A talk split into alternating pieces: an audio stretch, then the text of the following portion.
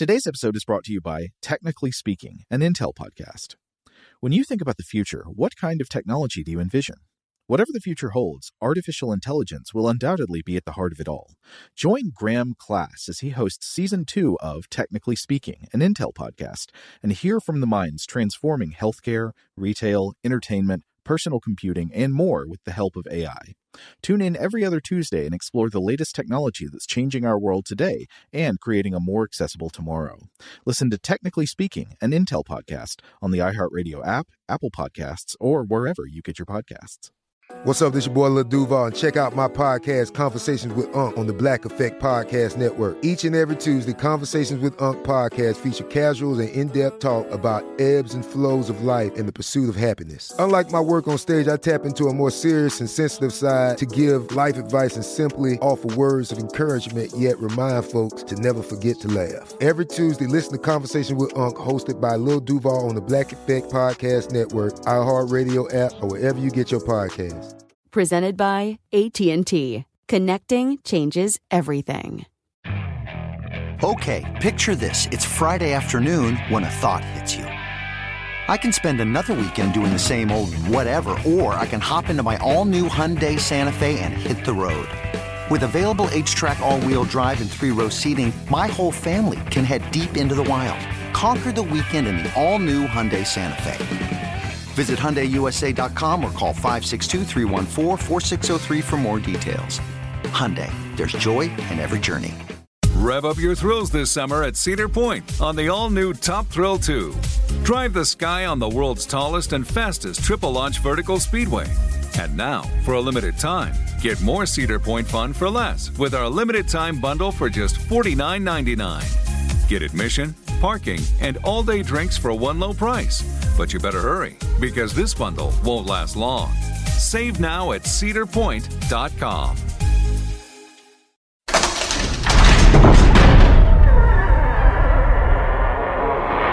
Hey, welcome to Stuff to Blow Your Mind. My name is Robert Lamb.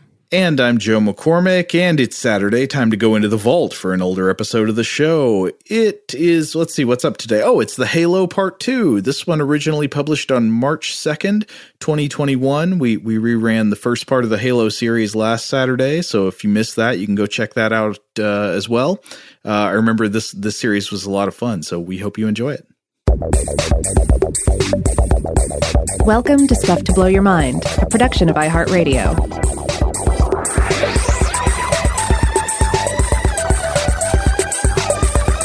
Hey, welcome to Stuff to Blow Your Mind. My name is Robert Lamb.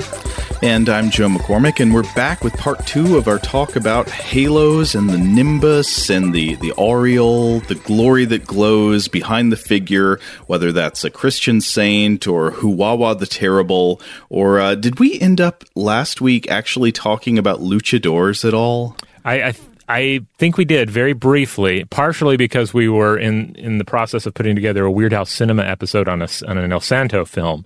Mm-hmm. Uh, but yeah, the question came up: Are there any halos uh, used with luchador designs, uh, with the idea being that, yeah, there are a number of different Catholicism themed luchadors. So uh, after we recorded, I did look into it a little bit. I looked at some of the usual suspects and looked on Lucha Wiki and looked at some photos. I didn't notice any halo motifs uh, in the mask for the most part, like nothing nothing like um, like actually physically emerging and uh, positioned above the head. Mm-hmm. Uh, you know, you see a lot of crosses, etc. The the best example I did find though was a luchador named uh, Angel Azul. Um, one of at least four different luchadors who's used that name, and this particular mask depicts an entire angel uh, like a like a Christmas topper angel on the front of the mask, and that angel has a halo. So it's positioned so that the the angel's head and halo appear more or less in the center of the forehead. So I assume this is a Técnico, not a Rudo.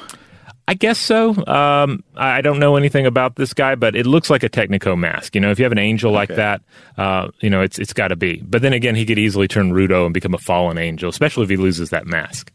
Oh yeah, I mean a, a, bad angel can be really bad. You get angels of death. You've got uh, you've got uh, uh, I remember a, a, particularly haunting Miklos Radnoti poem called "The Terrifying Angel," where he mm-hmm. an angel appears to him and advises him to remove his own skin. Yeah. there's a there are a number of different in Lucha. There have been a few different um, Angels of Death, Angel de la Muerte.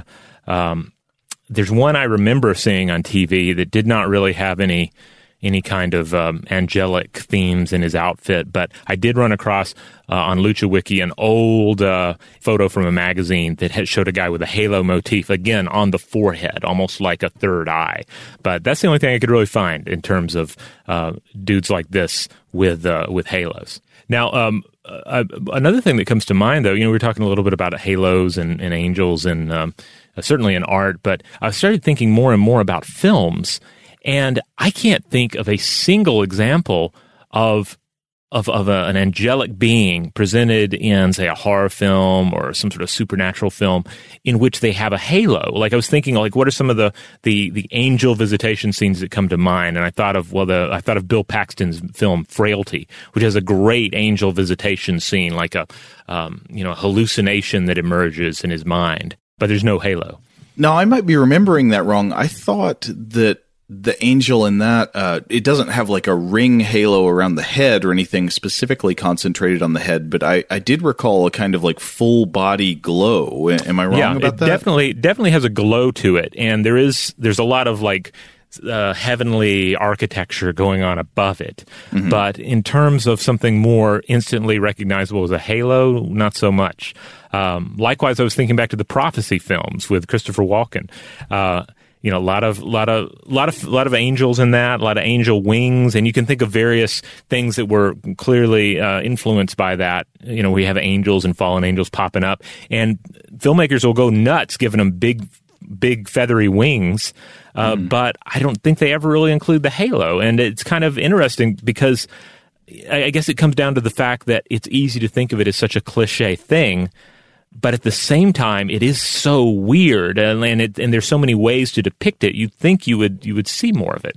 I don't know. I, would love to hear from folks out there who have encountered really cool halos in genre pictures, uh, because I'd love to uh, I'd love to see it. Now, in the last episode, did you bring up the idea of a Cenobite from like the Clive Barker verse with the with the halo?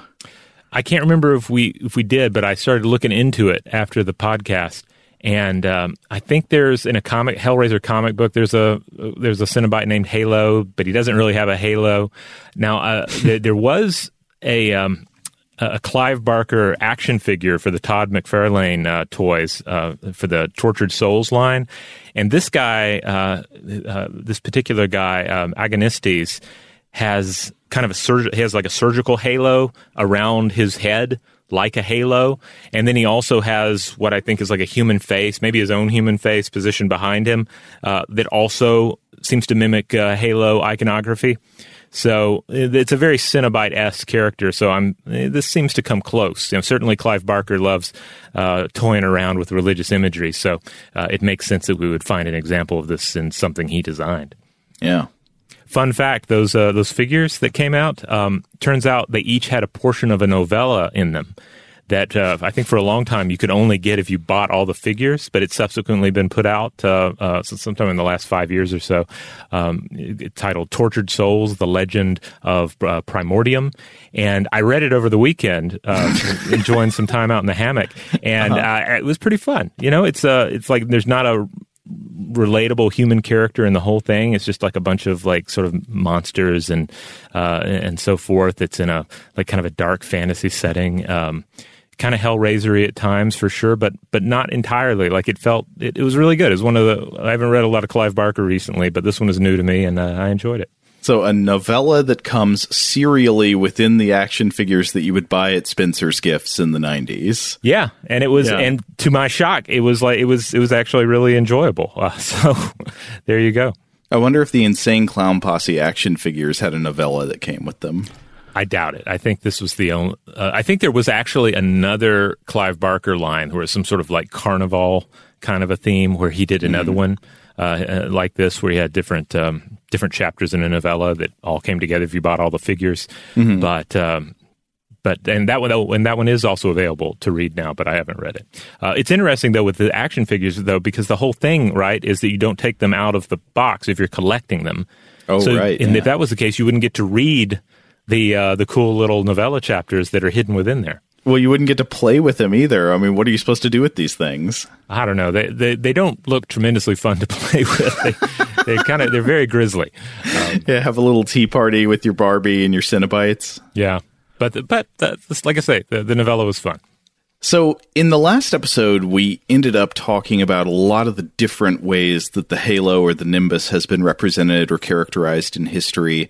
Uh, you know, sometimes as a glowing disc behind the head, or even a solid looking kind of gold disc, sometimes even as a square or as a ring around the head. Other times as a kind of just general emanation of light, like a glow coming from behind the head, almost as if there's bioluminescent hair or a, a light bulb behind the head or behind the whole body, a full body glow is sometimes characterized as a, halo or aureole or nimbus.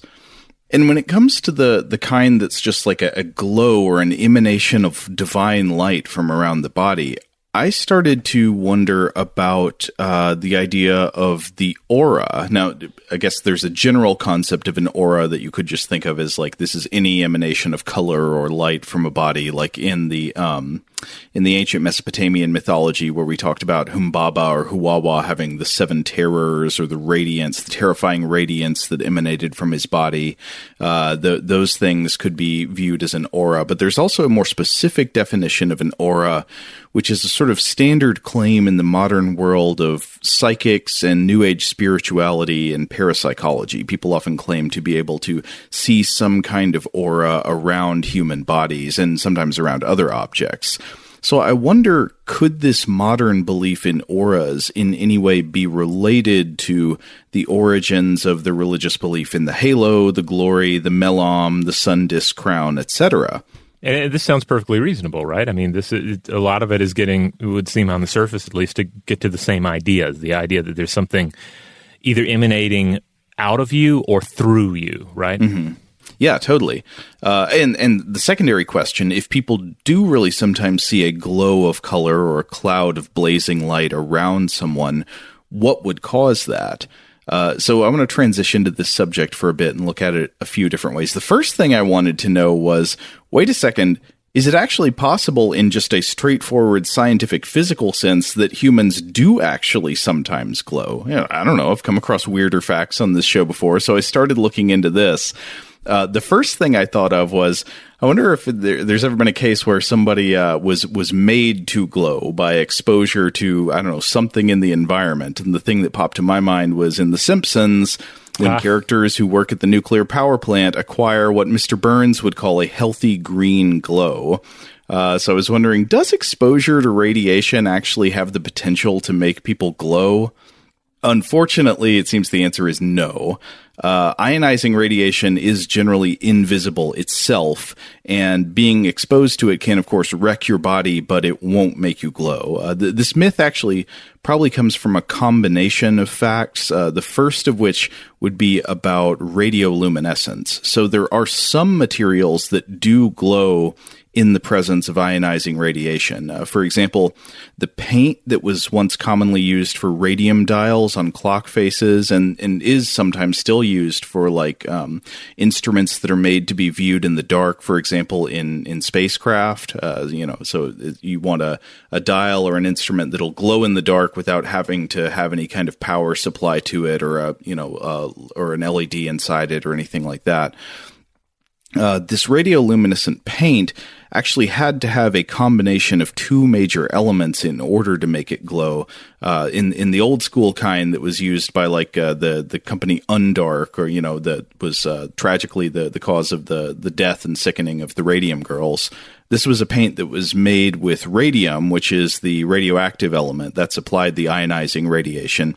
But then it also had to have an element that is known as a phosphor, which is a chemical that glows when it's stimulated by alpha and beta particles and gamma rays from the uh, from the radioactive element. And in the case of the radioluminescent paint that was used by Undark and companies like that in the first half of the 20th century, the phosphor was usually zinc sulfide that was then laced with a metal like copper to give it a green color.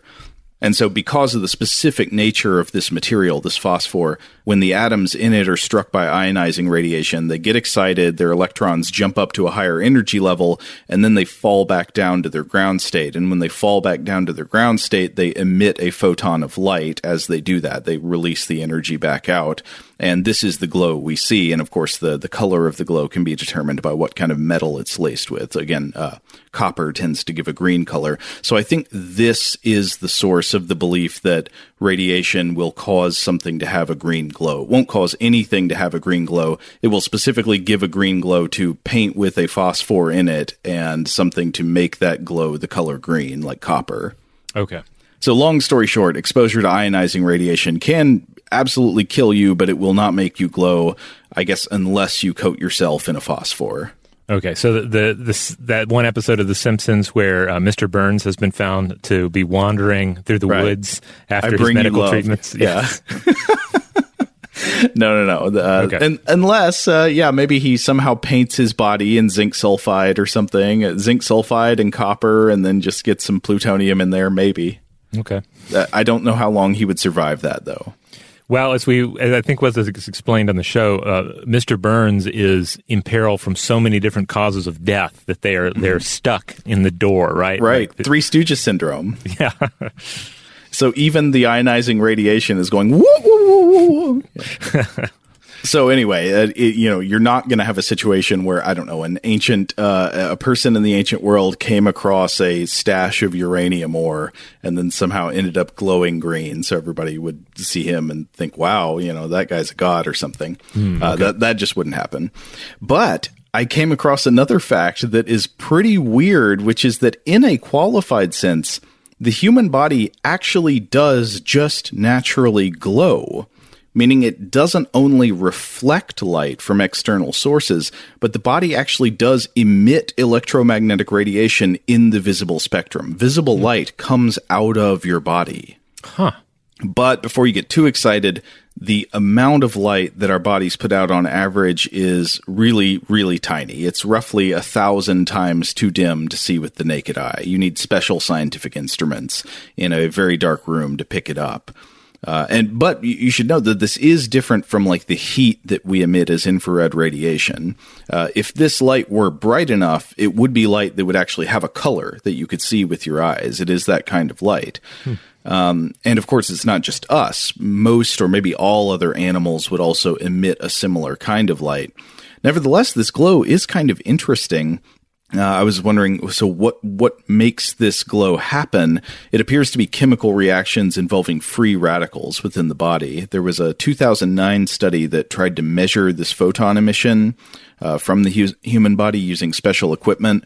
So this was by Masaki Kobayashi, Daisuke Kikuchi, and Hitoshi Okamura published in PLOS One in 2009, uh, called "Imaging of Ultra Weak Spontaneous Photon Emission from Human Body Displaying Diurnal Rhythm." And so, what the researchers did here was they used a cryogenic CCD camera to image five healthy male subjects in their 20s at different times throughout the day. So, the, the subjects would come in, they'd sit in a chair. I think they were partially naked or at least bare chested in, in the chair in a dark room for at least 20 minutes. I think there was a period of adjustment to the darkness. And then after that, they'd be photographed for 20 minutes with the special camera. And they do this every day for uh, every three hours from 10 a.m. to 10 p.m. And the researchers actually found that the amount of light emitted from the body varied significantly over the day. So people glowed the most at about 4 p.m. and the least at 10 a.m. And they hypothesized that this probably has something to do with how energy metabolism changes throughout the day according to our circadian rhythms. But also interesting, or at least I thought this was interesting, Rob, I've attached a picture for you to look at down here. The body did not glow equally everywhere. In fact, faces tended to glow more than the rest of the body. It seems like. Hmm. And and there were other kinds of differences, like upper shoulders seemed to glow a little bit more than down lower around like the chest or the stomach and different parts of the face glowed more than other parts. So it looks like the area around the mouth in particular was usually glowing more than, say, like the forehead or, or around the eyes or the sides of the face. This thing about the mouth especially makes me imagine an alternate history of halo imagery where the glow is not just surrounding the crown of the head, but emanating from the mouth and jaw, a kind of glory beard. Oh, okay. Also, kind of a Lo Pan effect, right? Uh, Ooh, yes. Like when we first encounter Lo Pan, and he has light coming out of his eyes and then mm. out of mm. his mouth. One of my favorite line deliveries there is the incredulous way that Kurt Russell says that he had light coming out of his mouth. yes, Big Trouble in Little China for anyone who's yeah. not familiar. Uh, but anyway, so I, I, was reading an NBC News report about this study from 2009 by uh, Charles Q. Choi, and, and he wrote that um, one reason that the face might glow more than the rest of the body is that in is that usually faces are more tanned than the rest of the body since they get more exposure to sunlight, mm. and that uh, he said that the pigment behind that that tanning in the skin, melanin has fluorescent compounds that might uh, might help the skin produce even more light than other skin on the body does. Hmm. Okay. But since this glow is not detectable with the naked eye, none of this is going to have anything to do with the origins of, of halo or nimbus or aureole Im- imagery, though it is a nice thing to know nonetheless.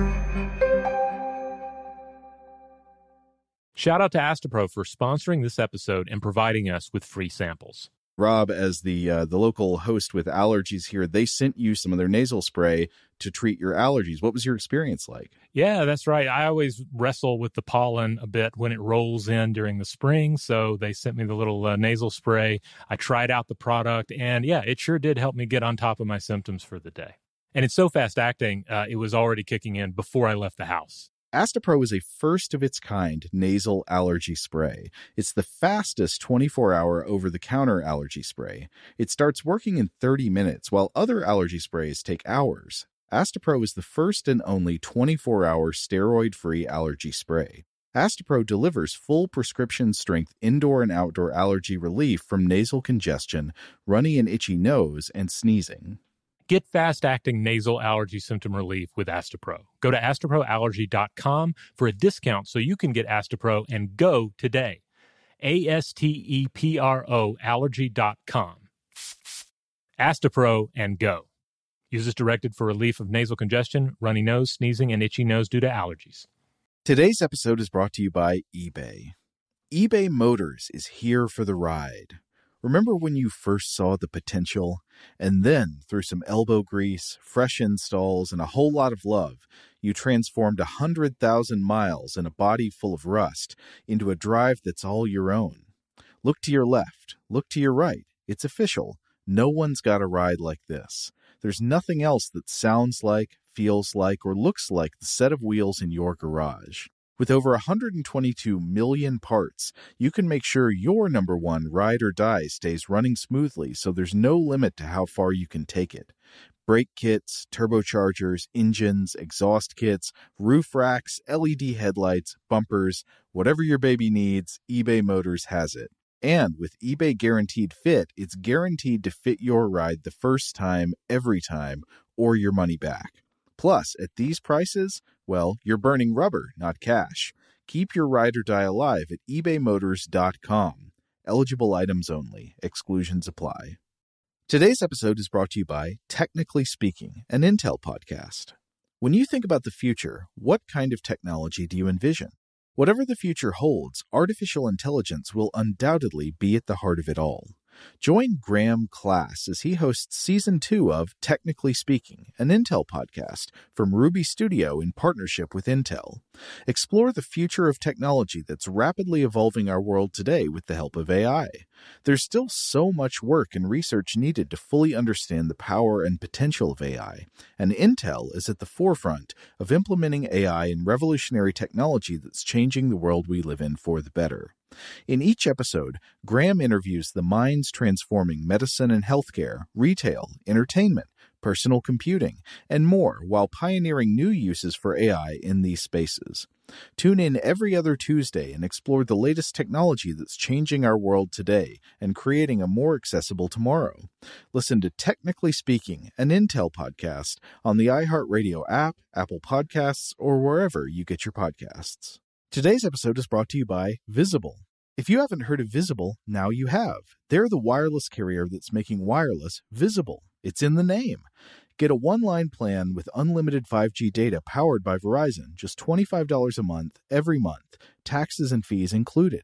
Having a one line plan means you only need you to save. No estranged roommates, exes, cousins twice removed, or AI powered humanoid robots needed. And because $25 a month really means $25 a month, you can call, text, stream, whatever, as much as you want without worrying about getting dinged at the end of the month. No hidden fees, no surprises. No, really. It's like the old saying goes you can't judge a book by its cover, but you can judge a company by its name. So spread the word. Tell all your friends there's a wireless company out there with transparency in their name, and they're called Visible. Start saving on wireless today at visible.com. Monthly rate on the Visible plan for data management practices and additional terms, visit visible.com. But to come back to the place we started, people do, of course, sometimes make various paranormal claims that they can see a glow of colored light emanating from human beings. Again, this is sometimes called like an aura or an energy field. Um, so uh, I have to be kind of circumspect here. The belief in auras is, I have discovered, an exceedingly complicated subject with a weird and interesting history. Maybe one we'll have to come back to and explore more in the future, uh, since this is one of those subjects. I'm sure you've had this experience on the show before, Rob, where like I, I, was trying to read into it so I could give a brief overview, but it was kind of like you go down into a basement and you open an old chest to just like get the things out and see what's inside it, but then something in there starts moving, mm-hmm. and uh, and I'm like, ah, okay. Uh, so I, I cannot I, I cannot get my brain fully around this subject. I think I can only mention some aspects of it from what I can tell, the New Age belief in seeing auras seems to stem from a kind of reinterpretation of the medieval tantric belief in chakras. Uh, so, chakras would have been uh, a belief uh, original to esoteric Hindu. It's also it's kind of hard to succinctly describe even what these are, but I think you can think of them as sort of a collection of nodes or channels that are positioned at different points inside the body and correspond to elements of an imagined subtle body, a, a second non material energy based body, and the images of these channels or nodes throughout the body would be used in some kinds of tantric meditation. So you might focus mental imagery on one of these nodes at various points, positioned often along the sort of vertical axis through the middle of the body, but also at a few other points. So, Rob, I think you probably know more about this world. Is is, is that basically your understanding? Yeah, yeah, I think that's a good basic summary of it. And and I, have I've uh, engaged in yoga and meditation that uses uh, chakras as well.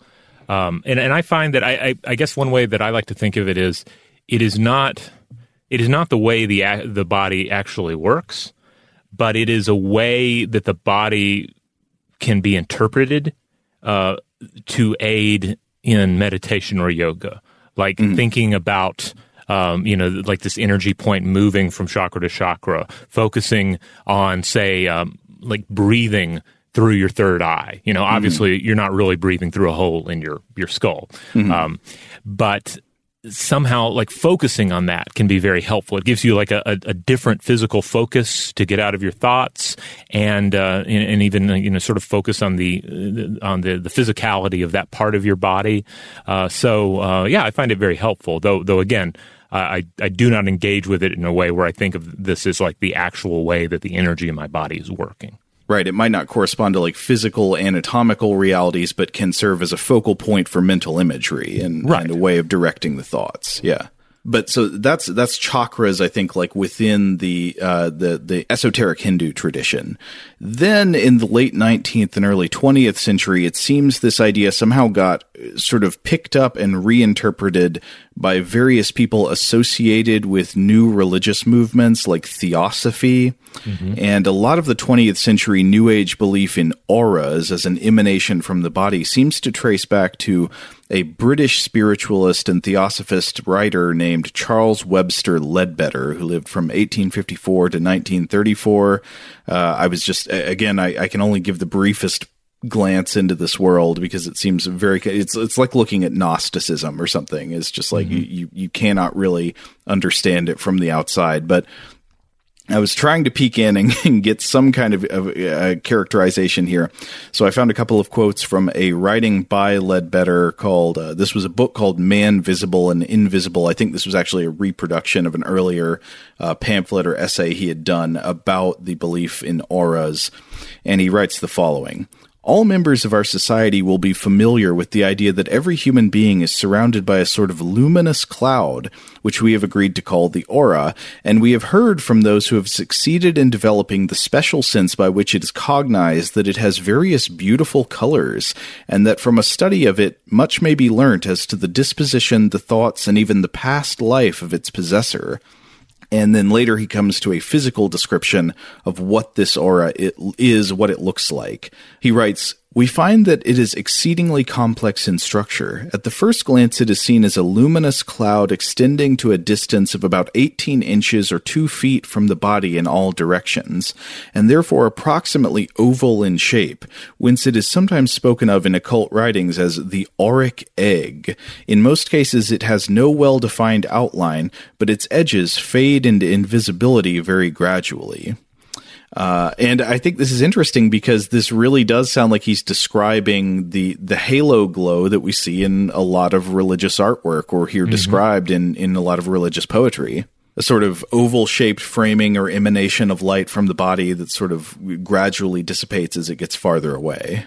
Yeah. It also kind of feels like my holy personal space that yes. thou shalt not intrude upon. right. Don't put anything in my auric egg.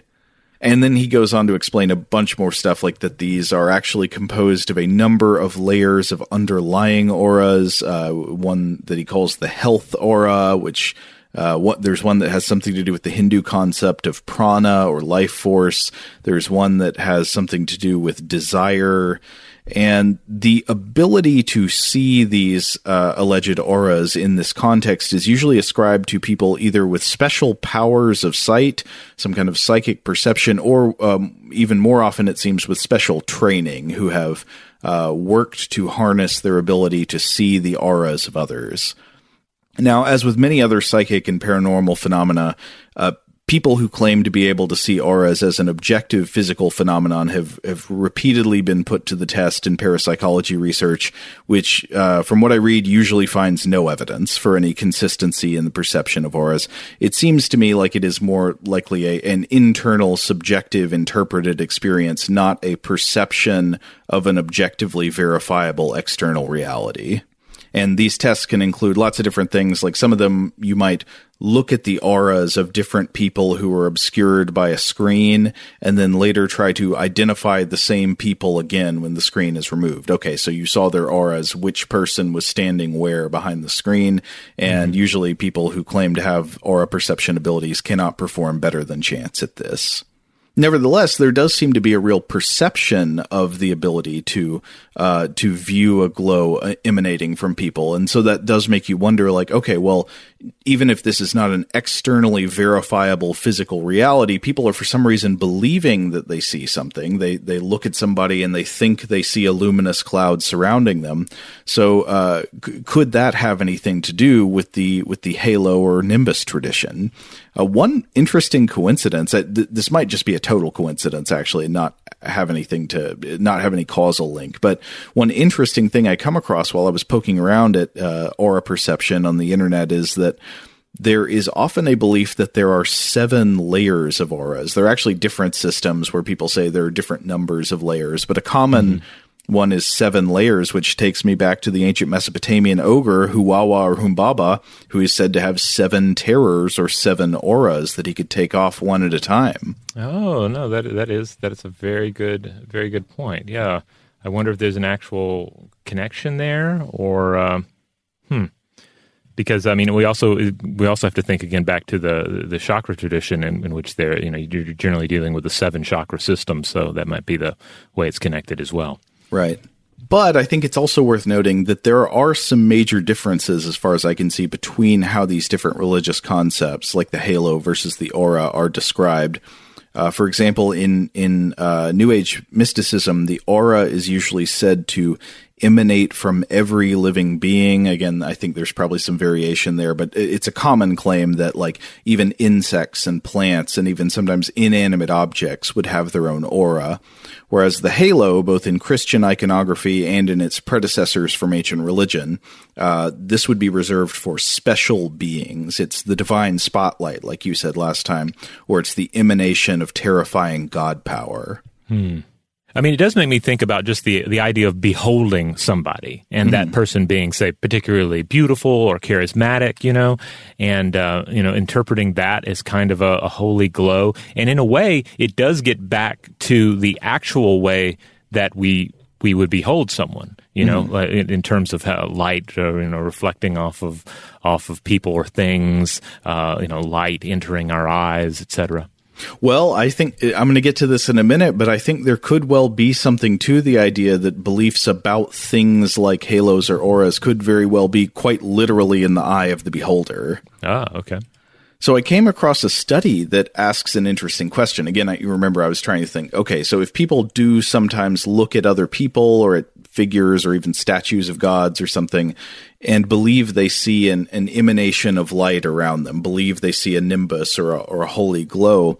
Could people's perceptions of these auras or halos sometimes be explained by cases of synesthesia? Mm.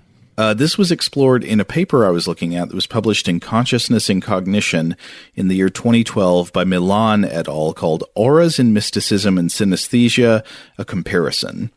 Uh, so the authors here write that synesthesia, quote, is a condition in which one type of stimulation evokes the sensation of another, as when hearing a sound leads to the perception of mental colors or photisms. Photisms are, that's a standard term in the synesthesia literature. It's a type of visual stimulation that associates something that is not originally visual in nature or is a different kind of stimulus. So one common example in synesthesia is grapheme color synesthesia, where certain letters of the alphabet or numerals are consistently associated with a color sensation.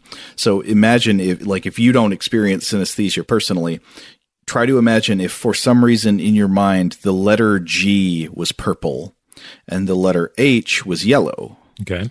And there are a bunch of different kinds of this. There are people for whom I remember reading that one classic attribution of synesthesia uh, was that there was a, an account of a man, I think maybe reported by John Locke, who said that every time he heard the sound of a trumpet or a French horn or something, he saw the color red. Mm-hmm. But there are also some uh, less common types of synesthesia that have specifically to do with the idea or image of individual people. Uh, so the authors here write, quote, one of the relatively infrequent varieties is the one where photisms are triggered by emotion affect laden stimuli such as emotional words, photographs, human figures, and the faces of familiar people. For instance, for R, a synesthete who participated in this study, the sight of a familiar person automatically triggers a mental image of a human silhouette filled with color. Different people are typically associated with different color hues, depending on R's affective relationship with the person in question, e.g., he claims that he has always associated his mother with the color blue. And I looked this up and I found people online in forums, sure enough, talking about this exact experience today. Uh, like I recall just one example I came across uh, one person saying that with their person color synesthesia, both of their parents were blue, but different shades of blue. But so anyway, the, the authors here wanted to tie this to the, the mystical concept of aura reading or aura perception and ask, is it possible that the neurological phenomenon of person color synesthesia could be responsible for some of the claims of aura vision in these New Age religious experiences? And they tried to figure this out by comparing the first person reports of four test subjects with person color synesthesia against the performance of aura readers and the reports of auras from the literature. Now, long story short, the authors here actually conclude that these phenomena are described in usually very different ways with different characteristics and that experiences of person color synesthesia are probably not a major cause of belief in auras. And they are, they they put up a table in their conclusion comparing a lot of the the differences between these things. Just to mention what I thought were a couple of the most relevant takeaways, uh, and this one seemed maybe the most significant to me. They say that people with person color synesthesia usually report seeing the photism, quote, in the mind's eye. So there would be like a strong mental association between a person and a color, but most synesthetes do not believe that they are literally seeing the color radiating from the person's body directly mm. in and mingled with their actual vision. It's a mental association. Okay. Whereas the aura that the clairvoyant reports is usually said to be a direct visual stimulus, like it's a literal cloud or halo around the body that can be directly observed as you observe things with your eyes. Uh, now, again, I, th- there's a lot of variation in this tradition, so I'm sure there are some some counter examples to that, but that seems to be the dominant way that it's reported. Uh, a, a, couple of other things they report synesthesia is usually a lifelong condition, which is probably congenital, whereas the uh, reported clairvoyant ability to perceive auras is said to be a learned skill more often. Uh, uh, they also say that person color synesthesia is triggered automatically and requires no effort. It's just a natural association, as naturally triggered as if I said, uh, like, "Hey, you know, what's the color of a banana?" Like, you can't help but think it. It just comes automatically to your brain upon hearing the words. They say counter to that, aura reading usually is said to be something that requires concentration and special conditions. Hmm. Now, it does make me wonder if now, obviously, you would not have to be a, a, synesthetic uh, person to engage in aura reading.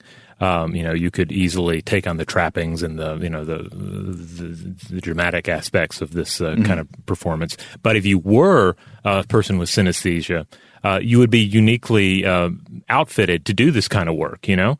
Uh, oh you yeah, sure. You know, you, you know to, to not just say, oh yeah, you're you're blue, you're light blue, etc. You know, you you know to pause and to concentrate and to put on the the, the show that people need to see. Mm-hmm. But then you would have an actual color to refer to, right? Oh, because you'd have an automatic association in your mind that sort of comes naturally there. Like you wouldn't have to be straining for something. Right.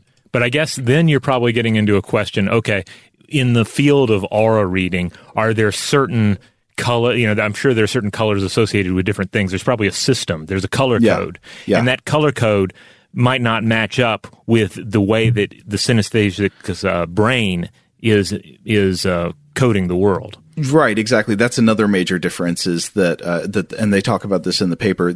The for people with person color synesthesia, they generally understand their individual pairings of certain colors with certain people to be uh, to be idiopathic, like yeah. to come from their own personal associations. Whereas uh, usually people who believe that they can read auras say that they're like ref- they're referring to some kind of like objectively external thing that other aura readers would supposedly see the same thing and it would have a specific meaning.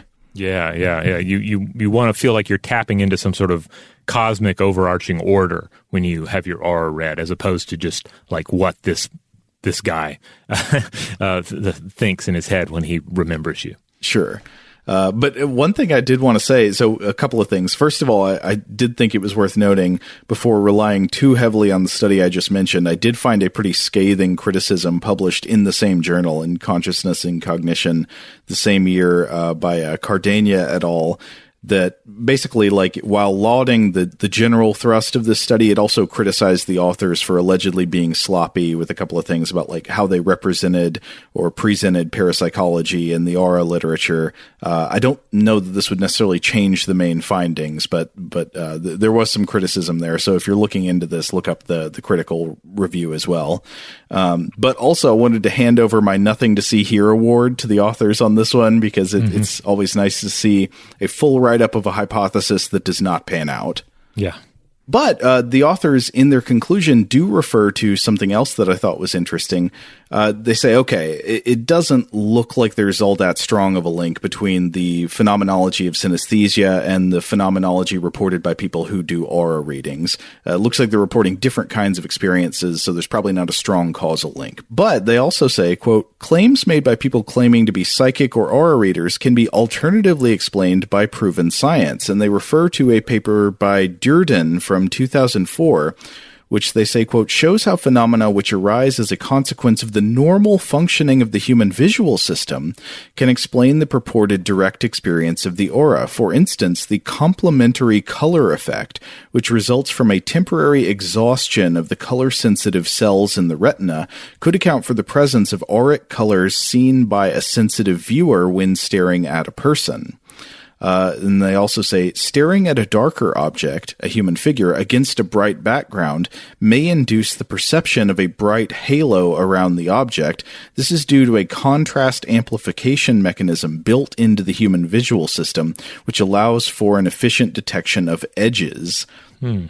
And so I thought this was interesting that okay, uh, maybe this would apply even more directly to the halo or the nimbus than uh, than than it would to the the aura perception because you you can imagine a certain number of optical effects. Uh, one of which, of course, is is the after image. You know, so if you do you ever do that thing when you're a kid where like you look at a picture, a certain sort of like negative image of a face on a page, and then they say, okay, stare at this for 20 seconds, and then close Yep. your eyes and turn your head up, and you'll like see a face staring at you from behind your eyelids that's a natural optical effect, the the after image effect that has to do with uh, with the latent uh, uh, activation of retinal cells when you've been concentrating on an image. I think it's quite easy to see how something like that could create optical effects that seem quite mystical in nature and could allow you to believe you're perceiving either an aura of color in the shape of a person or surrounding a person or imagining that you're seeing light emanating from a person. Yeah, absolutely. I mean, there are a whole host of uh, of optical um, of effects like that. Uh, oftentimes, you'll see them um, uh, utilized at a like a hands-on science center where you'll you'll have a number of them you can do where it's like stare at this spinning thing and then look over here or you know look at these lines and then look at these lines and uh, it's it, it's all really quite interesting. I mean, so sometimes it's something you do when you're a kid, maybe you forget how how interesting it can be, but you know it it goes to show uh, just how how um, how our visual system how it can be tricked into seeing things that are not quite there or enhanced to degrees that uh, that uh, you know don't seem to line up with our normal uh, day-to-day sensory world One of my favorite things actually about our visual systems is that like you can prove to people through direct experience that their visual perception of reality is an illusion. Now, it's not an illusion as in it's like a totally imagined hallucination. It's obviously based on real objects and light coming in around you, but the perception that you see an unbroken visual field of full color all around you, it really feels like you might see that, but you don't. And a couple of great examples for that that you can show people are if you hold up like colored flags at the very periphery of somebody's vision, you can immediately, uh, people immediately realize like, oh, I think I perceive color in every direction, but I'm colorblind in my peripheral vision. Uh, that that's like uh, try it sometime if you never have before. Get like different colored markers or flags or something. Hold them up at the very edge of where you can see. You can't tell the difference in the colors. Another one is uh, if you ever want to look up uh, how to do this, there's a way where you can find the blind spot caused by your optic nerve as it Yep. uh, as it routes uh, information away from the retina in the back of your eye. Uh, there is a blind spot just right in the middle of your vision, wherever you're looking, the stuff where you can't see anything, and you can actually do experiments to bring this out, but it's totally invisible to you. You can't see the fact that you can't see this area. I think we, uh, uh, I think we talked about something like this one time with R. Scott Bakker about the fact that he he had like an injury to his eye or something that caused Yes, him yes. t- to have an illusion of this kind, where in fact he had a large blind spot in the center of his vision, but it didn't register as a blind spot, as in what you might imagine like a like a field of black or white or something where there was no vision. Instead, the the brain just tricked him into thinking he had total vision, but there were just places where he actually couldn't see anything. Right so he would look at his dog and the dog would just have no face Right. as i recall but still the brain's saying like, no, you're seeing fine. Yeah, th- this is a, just- this is everything. it's just a faceless dog It- Yeah. everything's fine Today's episode is brought to you by eBay. eBay Motors is here for the ride. Remember when you first saw the potential? And then, through some elbow grease, fresh installs, and a whole lot of love, you transformed a 100,000 miles and a body full of rust into a drive that's all your own. Look to your left, look to your right. It's official. No one's got a ride like this. There's nothing else that sounds like, feels like, or looks like the set of wheels in your garage. With over 122 million parts, you can make sure your number one ride or die stays running smoothly so there's no limit to how far you can take it. Brake kits, turbochargers, engines, exhaust kits, roof racks, LED headlights, bumpers, whatever your baby needs, eBay Motors has it. And with eBay Guaranteed Fit, it's guaranteed to fit your ride the first time, every time, or your money back. Plus, at these prices, well, you're burning rubber, not cash. Keep your ride or die alive at ebaymotors.com. Eligible items only, exclusions apply. Today's episode is brought to you by Technically Speaking, an Intel podcast. When you think about the future, what kind of technology do you envision? Whatever the future holds, artificial intelligence will undoubtedly be at the heart of it all. Join Graham Klass as he hosts season two of Technically Speaking, an Intel podcast from Ruby Studio in partnership with Intel. Explore the future of technology that's rapidly evolving our world today with the help of AI. There's still so much work and research needed to fully understand the power and potential of AI, and Intel is at the forefront of implementing AI in revolutionary technology that's changing the world we live in for the better. In each episode, Graham interviews the minds transforming medicine and healthcare, retail, entertainment, personal computing, and more while pioneering new uses for AI in these spaces. Tune in every other Tuesday and explore the latest technology that's changing our world today and creating a more accessible tomorrow. Listen to Technically Speaking, an Intel podcast on the iHeartRadio app, Apple Podcasts, or wherever you get your podcasts. Today's episode is brought to you by Visible. If you haven't heard of Visible, now you have. They're the wireless carrier that's making wireless visible. It's in the name. Get a one line plan with unlimited 5G data powered by Verizon, just $25 a month, every month, taxes and fees included. Having a one line plan means you only need you to save. No estranged roommates, exes, cousins twice removed, or AI powered humanoid robots needed. And because $25 a month really means $25 a month, you can call, text, stream, whatever, as much as you want without worrying about getting dinged at the end of the month. No hidden fees, no surprises. No, really. It's like the old saying goes you can't judge a book by its cover, but you can judge a company by its name. So spread the word. Tell all your friends there's a wireless company out there with transparency in their name, and they're called Visible. Start saving on wireless today at visible.com.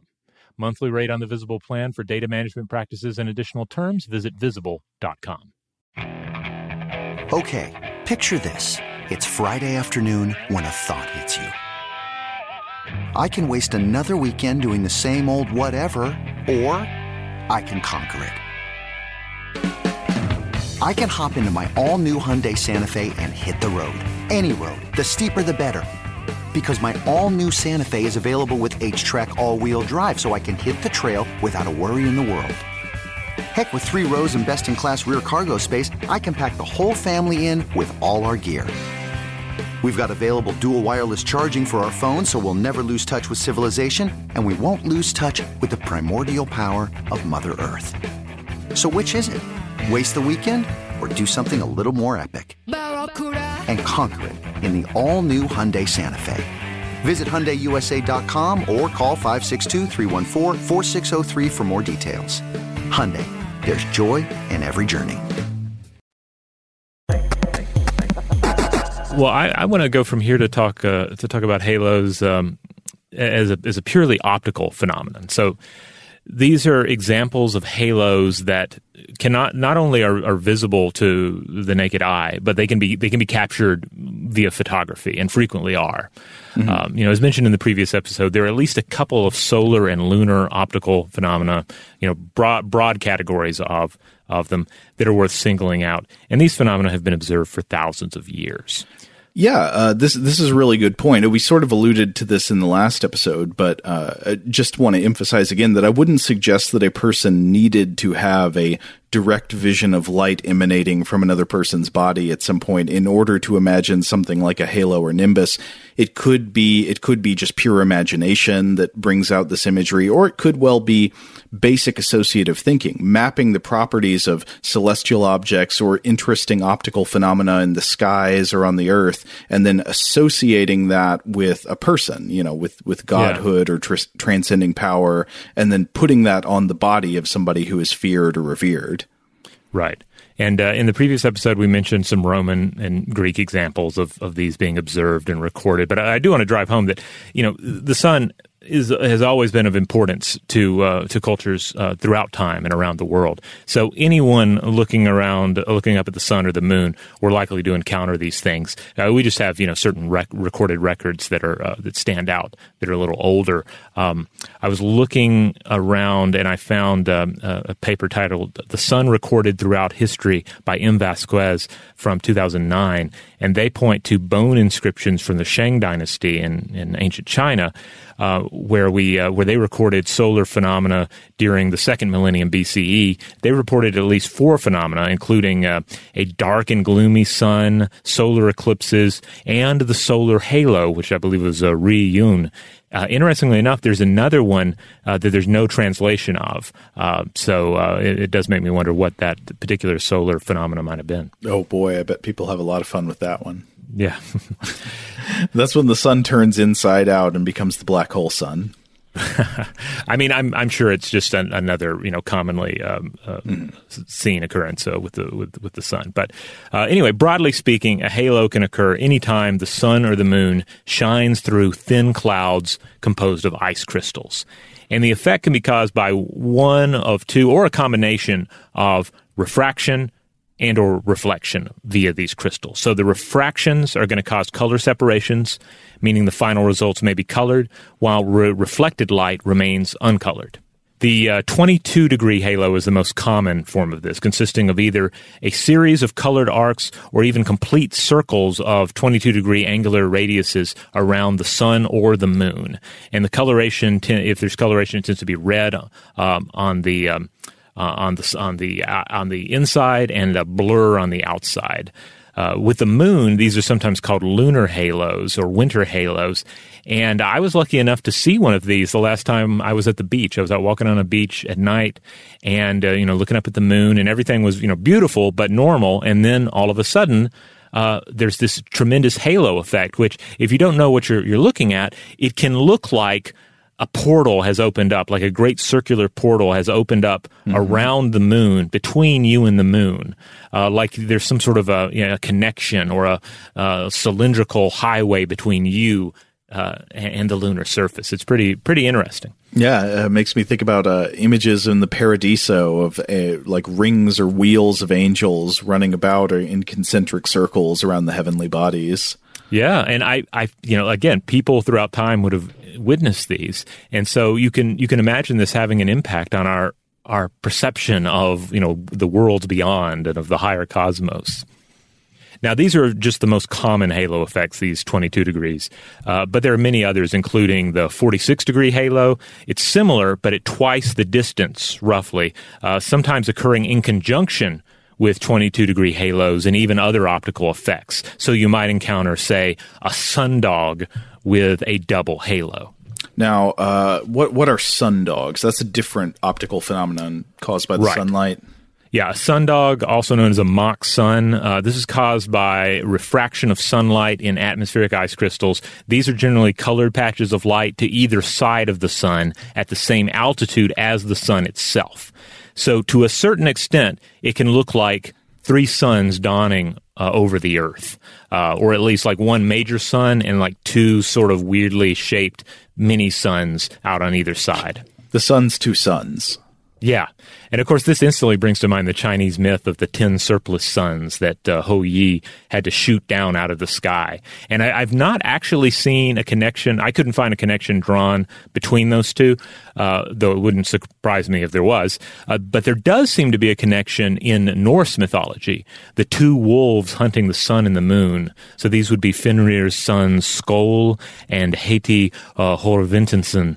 Um, I'm not sure if I got that second one, Wolf's name right. So um, cosmic wolves. Go easy on me. Uh, but uh, but uh, there, there there's obviously a, an eclipse connection as well here because these are Oh, yeah. supposed to be um, like sun and moon consumers. But uh, but I, I, I did run across direct connections between the sun dogs uh, that are sometimes seen to either side of the sun and these uh, these supernatural uh, beasts. Well, coming back to the the version of the halo that is either a ring around the head or an emanation of light as if from behind the head. I mean, obviously, if you uh, have never witnessed a solar eclipse before and seen the corona of the sun around the moon, I mean that that is a uh, probably the most awe-inspiring physical real thing I've I've ever witnessed. Like it, Yeah. it well, it, it, it is a life-changing thing to see with your eyes, and but be very careful of your eyes when uh, when observing one. Oh yeah, and that that we'll come back to that in a second. Uh, so there are a whole host of rare optical effects related to these examples I've shared that produce various halos, and and these have again been observed throughout time and and depicted in art. Two of the earlier Western examples of their recording are off, cited are often uh, Aristotle's writings on them, as well as the 1535 sundog painting, uh, often held up as the oldest example of a clear atmospheric halo in art. Um, to, to quote Aristotle, though, in Meteorology from 350 BCE, this is the Webster translation, quote, the halo often appears as a complete circle. It is seen round the sun and the moon and bright stars by night as well as by day, and at midday or even in the afternoon, more rarely about sunrise or sunset. Now, it's obvious that seeing things like this in the sky can be awe inspiring, but is there a reason to suspect connections naturally in history between seeing things like this and religious concepts? Yeah, absolutely. It seems to be the case, and I think one of the, the best examples of this is to to look at the miracle of the sun or the miracle of Fatima uh, on October thirteenth, nineteen seventeen, in Fatima, Portugal. Um, uh, a number of you've probably run across this before. You've read an article about it. Uh, it, it involved a variety of reports of uh, colored lights in the daytime sky, of a, of a dancing sun that seemed to move around in the sky, and even angelic apparitions. Uh, and, and there are various interpretations of this, uh, none of which are, you know, can be held up as the definitive answer. Some have pointed to the possibility of mass hallucination or mass hysteria. Um, you know, you would have been dealing with a, you know, a, pretty religious bunch uh, observing this, uh, and in some cases, you're dealing with the observations and um, uh, you know, and recollections of children. Uh, but it does sound increasingly likely that it's more a matter of there having been, first of all, a variety of alleged reports, you know, different stories, people seeing different things in the sky, and some seeing nothing at all out of the ordinary. So it's not like everybody looked up and saw something uh, interesting. Some people looked up and didn't see what anybody was talking about, but it's the most outrageous, the most extreme accounts. They're the ones that survive and then evolve in retellings and in uh, recordings so again, skeptics have offered a host of possible explanations for this particular incident, uh, uh, but it's um, it, it has been proposed that the whole thing might have started with some manner of a halo or sundog sighting or some sort of unique combination of these. You know, like uh, sundogs with uh, a couple of halos around the sun, and then here's the thing: as various folks start staring at the sun in awe of these phenomena or trying to see what the person next to them is is looking at they end up staring at the sun too long and they experience temporary retinal distortion due to prolonged solar staring. Don't stare at the sun, folks. Yeah, I mean, remember when we had that solar eclipse uh, in the last few years? You know, that was we everybody had to drive that home. Like, even though the sun is doing something really interesting, or and is even being, uh, you know, is even darkening, do not stare at it uh, because you could you can seriously damage your eyes. And in the short term, yeah, you could experience temporary retinal distortion, which could have just just add to these interpretations of like crazy things going on in the sky. Well, if you pair this with what I was saying earlier about the possible, like the known effects of vision and optical effects within the eye and within the brain mm-hmm. That are caused by, say, staring for a long time at a bright light source, like you could get effects that wouldn't even necessarily have to be something in the sky, but would also not just be people using their imaginations. They'd be real perceptions for the people, but they could be based on things like retinal effects, after image things, or uh, or over perceiving the edges of, of outlines due to intense strain on the eyes. Yeah, and then once something like this is observed and thought about, and then once you've had a chance to ask other people about it, then you can often turn to pre-existing scripts to explain what that might have been, such as uh, you know angelic beings, such as uh, aliens and uh, unidentified flying objects, that sort of thing. I just thought of a really great opening for a movie. Okay. So Okay. it's it's Fatima, Portugal. Everybody's staring at the sun. They they think they see angelic beings or or a vision of the Virgin Mary or something like that, apparitions in the sky. And uh, and then it slowly resolves and it's coming in and it's coming in and what is it? And it's the Predator's dropship. And the, and this is Predator Portugal. And so all of the the the Yautja hop out and they begin they begin their hunt. Is that in bad taste enough to be a Predator movie? Uh, maybe I just don't know that they'd get a lot of good sport. Like you know, they're they're they're drawn to the the, the really rough parts of the world, right? Oh, I guess I, there's not enough conflict here. There's got to be like a war going on or something. Yeah, like futuristic L.A. and what ninety seven was that when it was supposed to take place? Oh yeah, the Danny 2? Glover one. Yeah. Yeah. what if they arrived? Uh, the the predators were to arrive, and they're like, "Okay, we have detected there's a lot of conflict right now," and then they get to their location, and then they find out all the conflict is online, like in uh, social media streams, and they're like, "Ah." We brought all these weapons, and now we just have to get uh, we have to get Twitter accounts instead and learn English. Oh no no no! So they show up because they're like, okay, the heat signatures we've detected on this place in the surface of the Earth indicate ongoing thermonuclear warfare. But then when they arrive, it's just a Bitcoin mining facility. Ah, they're like, well, we got to go all in on Bitcoin now, I guess. We Right. traveled all the way here. But then they get to launch the new Predator uh, cryptocurrency, right? Assuming there's not already one. I'm sure there's already one. isn't there? There's probably there's already like a Garfield cryptocurrency, isn't there? Um, and I don't know, Or but I would not be surprised. no, there- there could be. I, I would. I wouldn't put money against you. Odie coin. Well, I guess we'll we'll uh, close this one out right here. But uh, you know, we're going to keep going with this um, this line of thinking, though. This idea of um, optical effects uh, that then get interpreted in various ways. Um, uh, unless plans change, I think uh, the next episode of Stuff to Blow Your Mind will uh, continue on a similar topic. Yeah, I'm very excited about that. We're going to be sort of moving on from Halos mostly. I don't know, it might Yeah. come back up, but uh, but but yeah, uh, it's going to be a lot of fun. Yeah. All right. Well, in the meantime, if you want to catch up on episodes of Stuff to Blow Your Mind, you know where to find them. They're in the Stuff to Blow Your Mind feed. These are our core episodes, you know, mostly science and culture and so forth. They publish on Tuesdays and Thursdays. On Wednesdays, we throw out our short form artifact episodes. On Mondays, you got your listener mail. And on Friday, uh, you know, we, we leave the most of the science up on the shelf and we take a little time to discuss a weird movie with our Weirdhouse Cinema episodes. So, uh, yeah, again, wherever you get your podcast, wherever you find that podcast stream, just rate, review, and subscribe. You know, if you have the ability to do those things, uh, that helps us out. Huge thanks, as always, to our excellent audio producer, Seth Nicholas Johnson.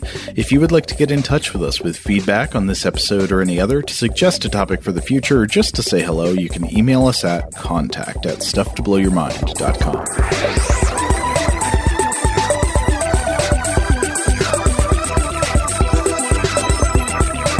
Stuff to Blow Your Mind is a production of iHeartRadio. For more podcasts from iHeartRadio, visit the iHeartRadio app, Apple Podcasts, or wherever you listen to your favorite shows.